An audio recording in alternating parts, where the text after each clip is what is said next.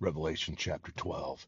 And there appeared a great wonder in heaven, a woman clothed with the sun, and the moon under her feet, and upon her head the sun and moon, under her feet, and on her head a crown of twelve stars, verse one.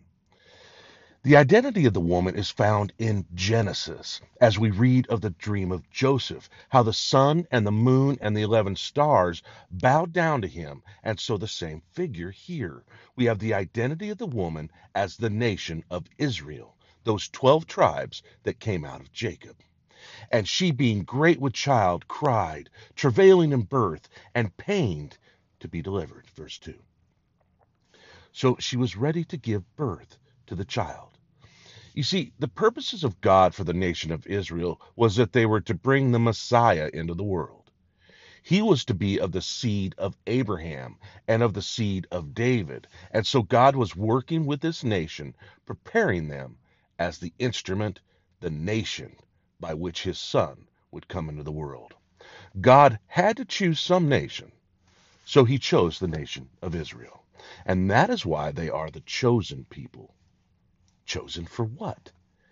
Chosen to be the instrument, the people through which God would bring his son, Jesus, into the world. Now, the tragic thing is that when God used them for this purpose, then they rejected his son that he sent.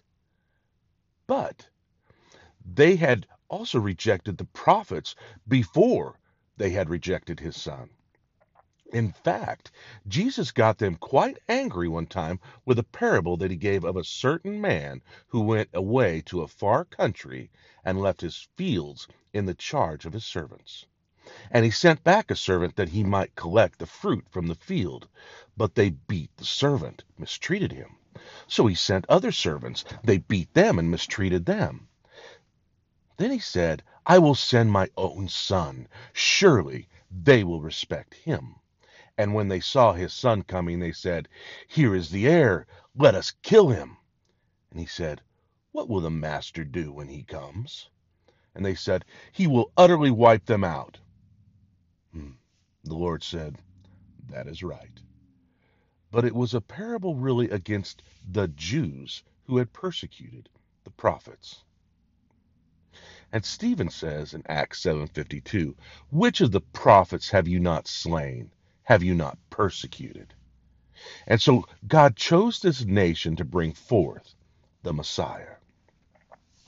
And the nation, being with child, travailing in birth, and paining to be delivered. And there appeared a second wonder in heaven now. There appeared another wonder in heaven, and behold, a great red dragon, Satan, having seven heads and ten horns and seven crowns upon his head. And his tail drew the third part of the stars of heaven, and did cast them to the earth. And the dragon stood before the woman which was ready to be delivered, to devour her child as soon as it was born. Verses two through four. So the two wonders, the woman, Israel, ready to bring forth the Messiah, the Christ, and Satan, ready to destroy it as soon as it was born.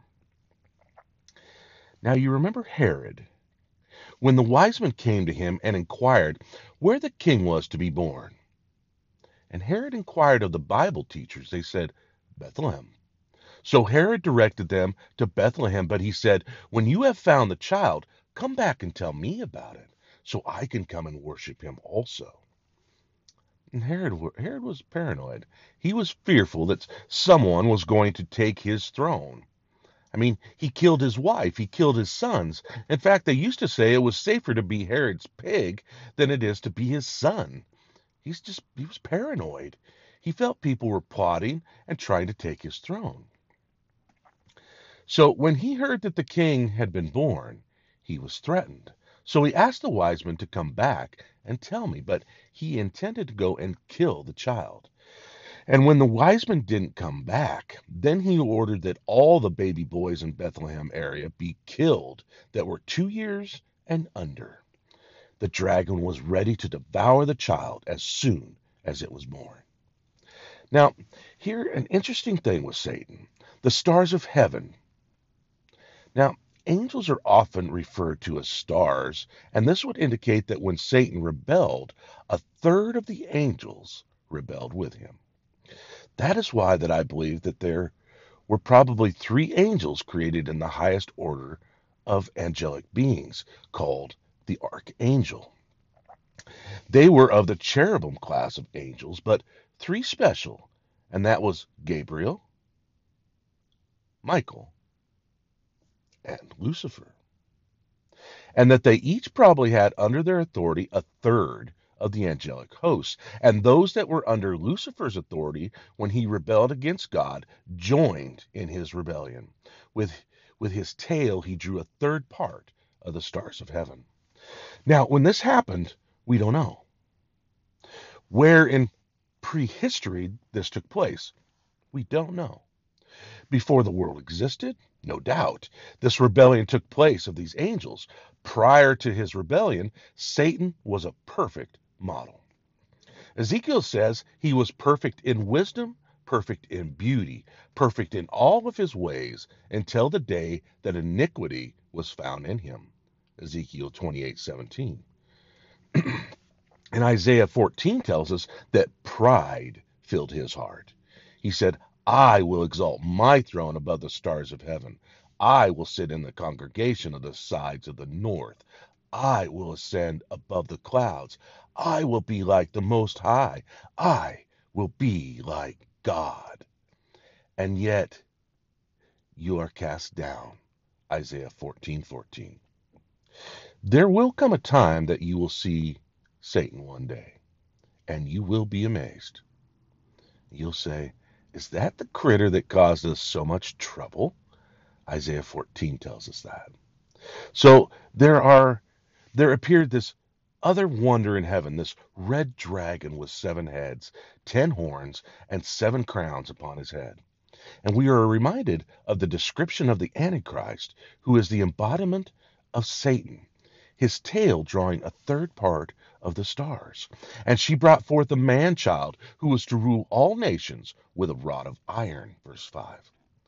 When Jesus comes to establish his reign and kingdom, he will rule the world with a rod of iron.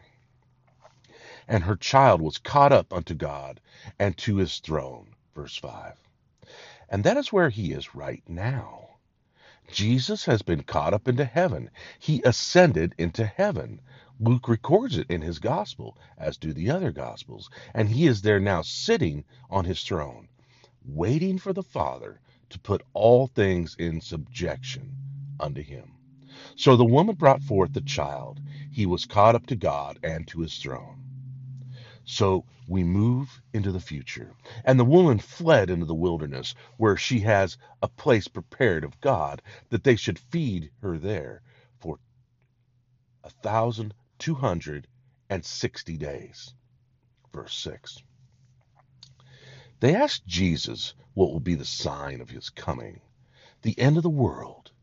And Jesus began to give them the signs of his coming and the end of the world. And he said, now when you see the abomination that was spoken of by Daniel the prophet, the abomination of desolation, then flee to the wilderness. If you are on your housetop, don't even bother to get your coat going through.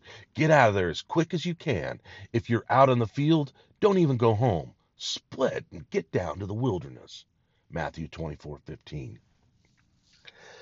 The abomination of desolation spoken of by Daniel the prophet. What is it?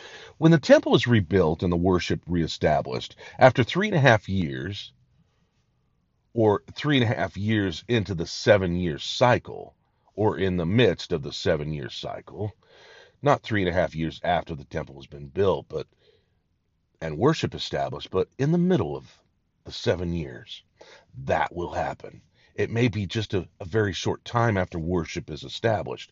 It could take them three years to rebuild it. The Antichrist will come to Jerusalem, and he will go into the Holy of Holies of this rebuilt temple, and there he will proclaim that he is God, and he will demand that they worship him as God. This is the abomination of desolation that Daniel speaks about. Now Jesus said, when you see this abomination of desolation spoken about by Daniel the prophet, standing in the holy place, let him who reads understand that that is what it is all about. The Antichrist coming to the temple, stopping the worship, and standing in the Holy of Holies, proclaiming himself to be God. At that point, Jesus said to flee and don't stop for anything and just get out of there. So the woman flees to the wilderness that she should be taken care of, the place prepared of God, that they should feed her for one thousand two hundred sixty days, or through the last three and a half years of the seven-year cycle. Now, this wilderness place is probably the rock city of Petra, south and east of the Dead Sea. For Isaiah, in the sixteenth chapter, God says to Moab, which is present-day Jordan, open up your borders and receive my people. Shelter them in Petra until the tribulation is complete. So until the indignation be over, past. Indignation is the Old Testament word for the Great Tribulation. So they will flee to the rock city of Petra, where God will take care of them for three and a half years. Now, how could God take care of them there? Well, he took care of them there for forty years in the wilderness before. He fed them manna. He could feed them manna again.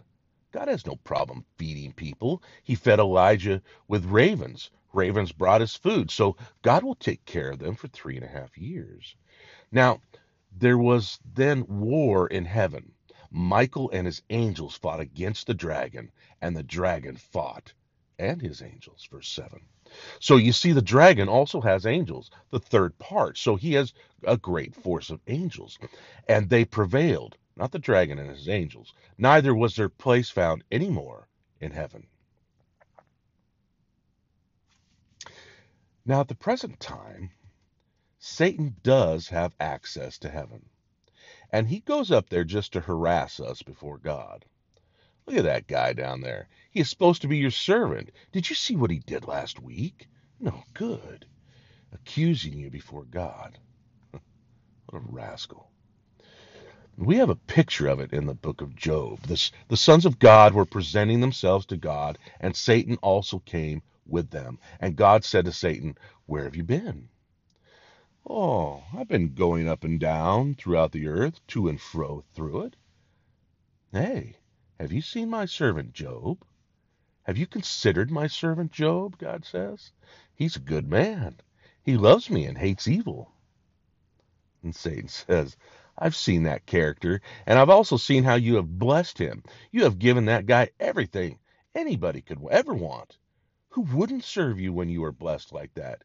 You'd be a fool not to serve you. Let me take away those things that you have given him, and he will curse you to your face. And Satan accused Job of being a mercenary, serving God for the prophet. And God said, all right, go ahead, but don't touch him. Strip him if you want, but don't touch him. So Satan began to strip Job until he wiped him out completely. Financially, he was totally wiped out. And Job fell on his face and worshiped God and said, I came into the world naked. Looks like I'm going to go out that way. The Lord has given, and the Lord has taken away. Blessed be the name of the Lord. In all these things, Job did not curse God or charge God foolishly. So the God, God, sons of God again were presenting themselves to God, and Satan came with them, and God said, where have you been? And he said, ah, going around the earth, up and down, to and fro through it. Hey. Have you considered my servant Job? A good man. In spite of all that you did, he maintained his integrity, God says. And Satan said, oh yeah? But you wouldn't let me touch him. Let me touch him. Skin for skin. All a man has, he will give for his life. And God said, all right, you can afflict him, but don't kill him. The limitation that God placed upon him, Job was afflicted with boils. He was covered and had to lie in the ashes. I mean, his wife saw him in this miserable condition and said, honey, why don't you just curse God and die? Horrible. His friends came, and they and they couldn't understand his plight. They began to accuse him falsely of all kinds of secret sins. But Satan was accusing the brethren. That is what he is doing up there now. He does have access unto heaven, but here shortly he is going to get kicked out.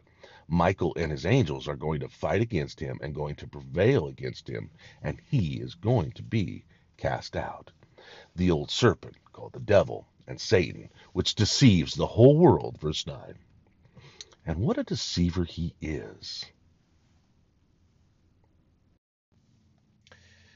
Now, because man does not want the truth, God allows man to be deceived.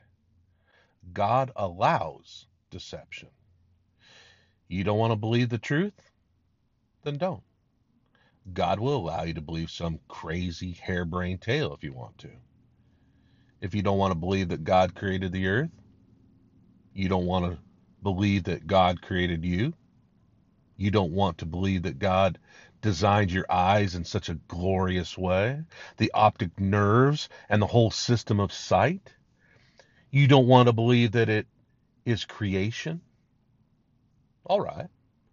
Believe in a wild yarn then, that a worm coming out of the ooze got burned on the forehead with the sun. Wasn't really the forehead then, just the upper part of the anatomy, and it formed a freckle.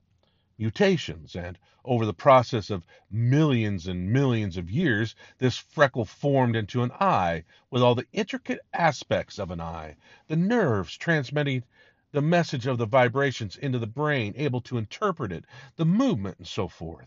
Marvelous yarn story that deluded men called scientists.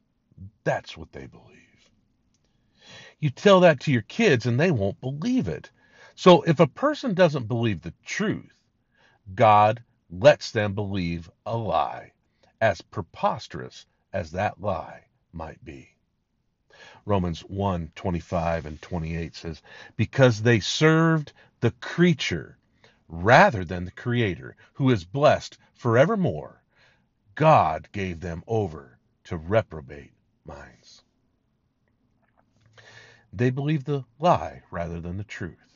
You don't want to retain God in your mind? God will give you over to a reprobate mind. You don't want to believe the truth? God will let you believe a lie. And we read that the Antichrist is going to bring a strong delusion on the people, that those who did not want to believe the truth, and they will believe the great lie of the Antichrist. And Jesus said, I came in my Father's name, and you didn't receive me. Another is going to come in his own name. Him you will receive. John five forty-three. You don't want to receive the truth? Then you will receive the lie of the deceiver who has deceived the world. Make sure you haven't been deceived by Satan. Make sure that Satan hasn't deceived you in turning you away from God and the truth and the love of God that he has for you in Christ. He was cast out into the earth, and his angels were cast out with him. And heaven, now being rid of this creature, I heard a loud voice saying in heaven, now is come salvation and strength and the kingdom of our God and the power of his Christ. For the accuser of our brethren is cast down, which accused them before our God day and night. Revelation twelve, nine and ten. He is continually accusing us. And they overcame him, the brethren being accused, by the blood of the Lamb and by the word of their testimony. And they loved not their lives unto the death. Verse eleven. So we have victory over Satan through the blood of Jesus Christ. The fact that we have been redeemed, purchased. I am a debtor, Paul said, not to live any longer after the flesh, not to the flesh to live after it, but to the Spirit. Know you not that you are a temple of the Holy Spirit, which is in you? You have been bought with a price. Therefore glorify God in your body and your spirit, which are his. You are not your own. You have been bought with a price, First Corinthians six nineteen. The old nature, the old man, the old life was worthless. It is dead, and we count it dead. We reckon it to be dead, that we might live this new life after Christ in the Spirit. Our testimony is that of redemption through the blood of Jesus, the new life, the new nature that we have in him. So redeemed by the blood of the Lamb, the testimony of that redemption, we overcome Satan. Therefore, rejoice, you heavens, you that dwell in them. Satan has been cast out. Woe to the inhabitants of the earth and of the sea, for the devil is come down to you, having great wrath, because he knows he has a short time. Verse twelve. In just about three and a half years, he is going to get chained and placed in the Abusso. So he is angry and upset. He has been defeated, and he is going to take it out upon those that live upon the earth at that time. Now, when the dragon saw that he was cast onto the earth, he persecuted the woman, or Israel. So Israel again is going to face a time of severe persecution. These people who have gone through historically such tremendous persecution, the Inquisition in Spain, the slaughter by Hitler, and the persecution in Russia, these people have had such a tremendous share of persecution. There are people who hate them that don't even know why they hate them. Anti-Semitism is an evil, wicked thing, but it is so prevalent. The tragedy is that they have yet more persecution to go through. Satan is going to seek to persecute the woman which brought forth the man-child. And to the woman was given two wings of a great eagle, that she might fly into the wilderness, into her place where she is nourished for a time, and times and a half a time. Verses thirteen and fourteen. Time is a year, times two years, and half a time would be, of course, a half a year. So three and a half years, one thousand two hundred sixty-two days from the face of the serpent. And the serpent cast out of his mouth water as a flood, that is, an army, after the woman, that he might cause her to be carried away of the flood. And the earth helped the woman, and the earth opened her mouth and swallowed up the flood which the dragon cast out of his mouth. Verses fifteen and sixteen. So the army that pursues after Israel, Israel will be destroyed as the earth opens up. And during the time of Moses, you remember, when Korah came and said that you have taken too much on yourself, making your brother the one who offers the sacrifices. We are Levites too, and have just as much right as does Aaron and Moses. And he took the rods and set before the Lord. And then the next day, after Aaron's rod had budded, said, "Okay, Korah, you and your buddies stand out there. If God is in this thing, let the earth open up and swallow you whole, guys whole, right down into the pit." And the earth opened up, and Korah and his buddies went on down. So here again, the earth will open up. Actually, this great rift of which they call the Jordan Valley, of which the Dead Sea is a part, and of course the city of Petra on the other side, this great rift, they believe, was caused by a tremendous earthquake, seismic movement and all. And of course, it is the greatest rift in the world. The Dead Sea is thirteen hundred feet below sea level, and it is called the Great African Rift. It goes from Syria down into Africa, so it is a place of historic cataclysmic earthquakes and fire and brimstone that destroyed Sodom and Gomorrah. So again, even as Mount Saint Helens lay dormant for one hundred thirty-seven years and then suddenly popped, this area is just going to open up and close up again, and the army that is pursuing Israel will be swallowed. And the dragon was angry with the woman, and he went to make war with the remnant of her seed, which keep the commandments of God and have the testimony of Jesus Christ. Verse seventeen. So chapter twelve deals with these interesting little vignettes into aspects of the past and future. And as we get into chapter thirteen next time, we get into the Antichrist, and we will get some historic background on him as we take a look at this man, who I do believe to be alive in the world today. And I believe that he is about ready to take over. But the only thing that is keeping him from taking over is the presence of you and me, the church. But I believe the earth is ready for him and ready to receive him, and that he is ready to establish his kingdom, his reign over the earth, and that he probably is already involved in world politics in some fashion. I don't know who he is.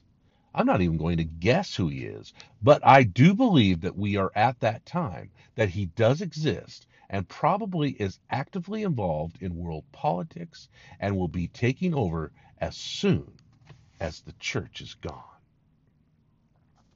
But we'll be dealing with that next time as we get into chapter thirteen.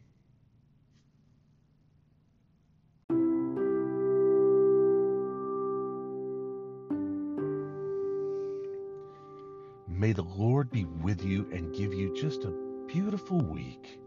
May you enjoy his presence and his fellowship as you walk with him. May the Spirit of God give you strength and power in your inner man. May he help you to begin to comprehend how much God does love you, how much God cares for each one of you. May you come to a new rich love relationship with Jesus Christ, where your heart burns with passion for him and for the things of the Spirit. May you be enriched in his fullness, and may the Lord watch over and keep you. In Jesus' name we pray. And all God's children said, Amen.